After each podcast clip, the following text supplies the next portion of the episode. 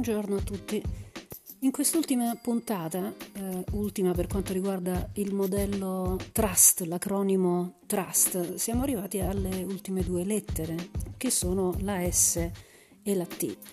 E eh, quando si parla di esecuzione, quindi quando dalla strategia, eh, che erano le lettere T, R e U, territorio, relazione, unicità, quindi la formulazione della promessa di valore del brand, eh, quando dalla diciamo, definizione del posizionamento strategico del brand passiamo all'esecuzione, poi nella realtà, nel mercato di questo posizionamento, le cose si fanno inevitabilmente, indubbiamente complesse. Infatti eh, c'è un detto che dice nessun piano resiste allo scontro con il campo, all'incontro con il campo, no?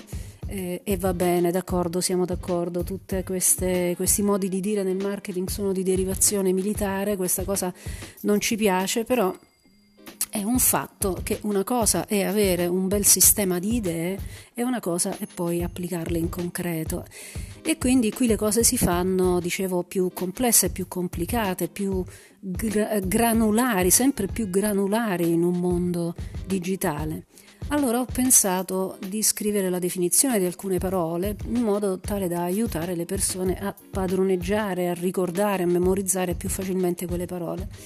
E quindi come appendice e come contenuto extra rispetto al libro Il branding agile, la formula della fiducia, troverete un glossario.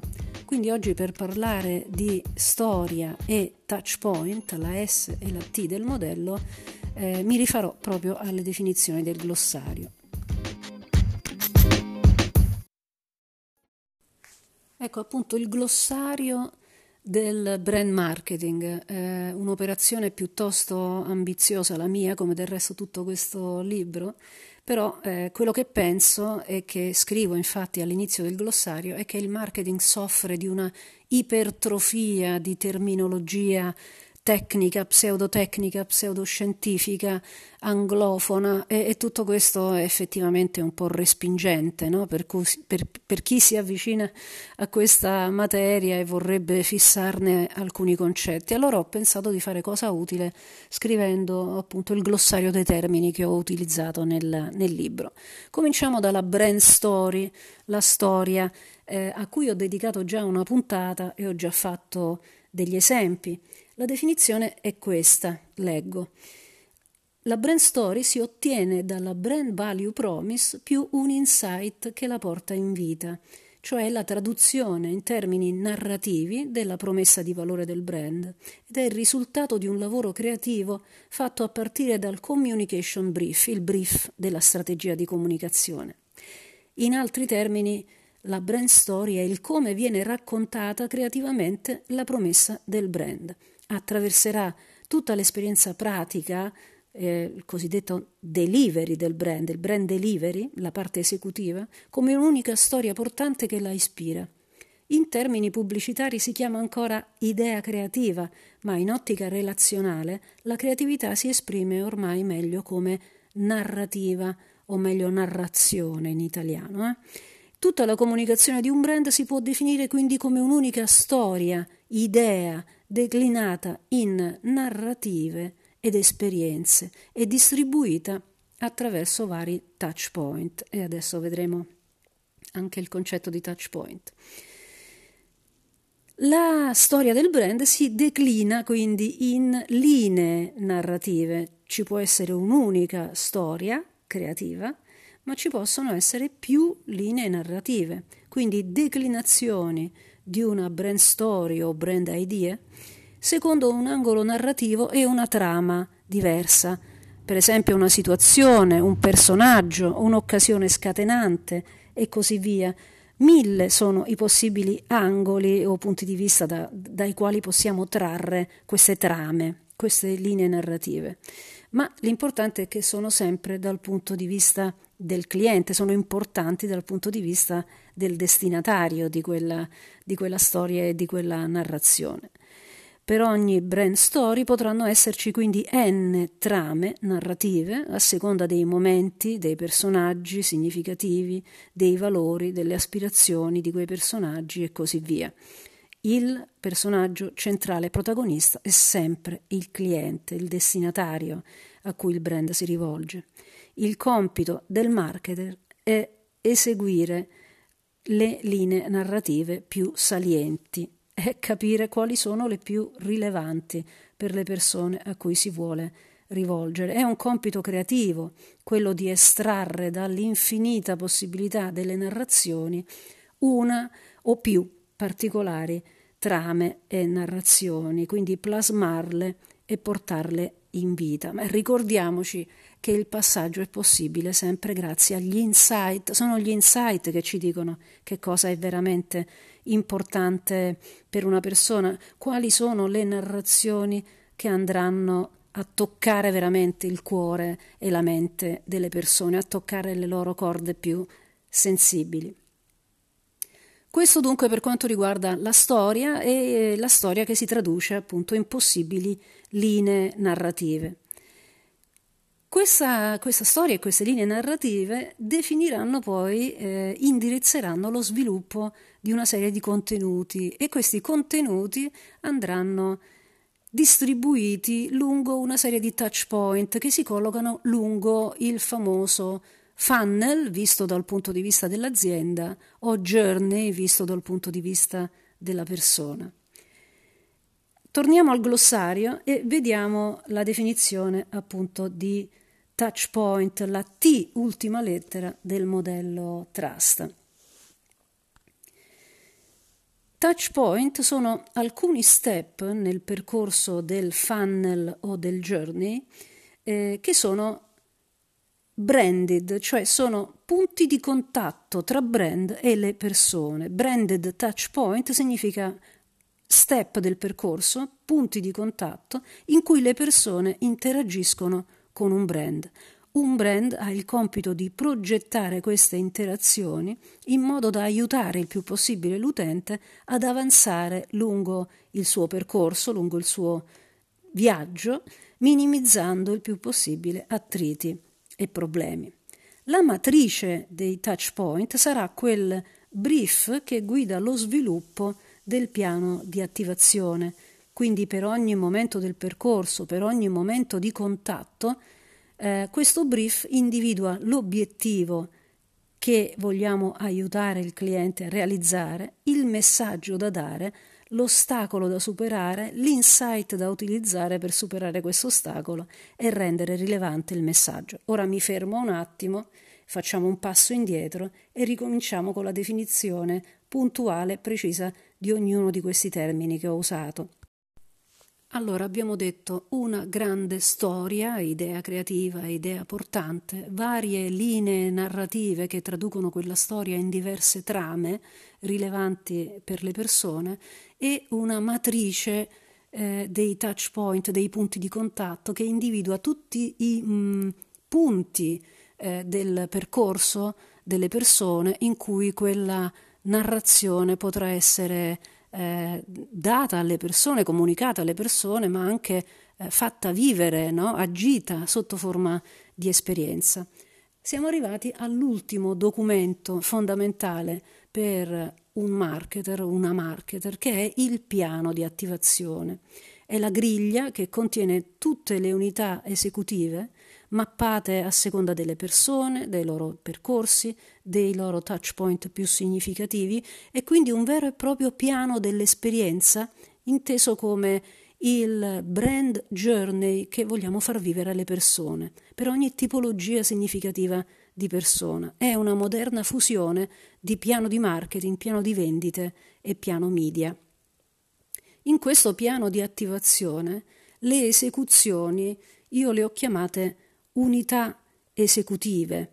Che cosa significa? Significa che ogni esecuzione eh, deve essere in grado di penetrare l'attenzione delle persone, non attirare semplicemente con eh, gli effetti wow, eh, l'enfasi, le iperboli, gli effetti speciali, ma attivare veramente l'attenzione di una persona perché risulta interessante per lui, per lei in quel momento.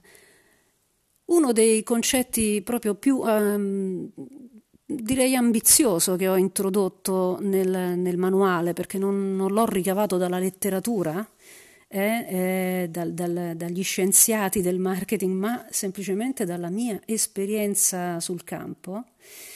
Questo concetto è il concetto di unità esecutiva. Un'esecuzione di un brand, una singola esecuzione, equivale ad un'unità percettiva, cioè a quegli piccoli spazi che si aprono nell'attenzione delle persone. Eh, e teniamo presente che l'attenzione appunto è qualcosa di estremamente duttile, mobile, instabile e eh, limitato, soprattutto è qualcosa di limitato.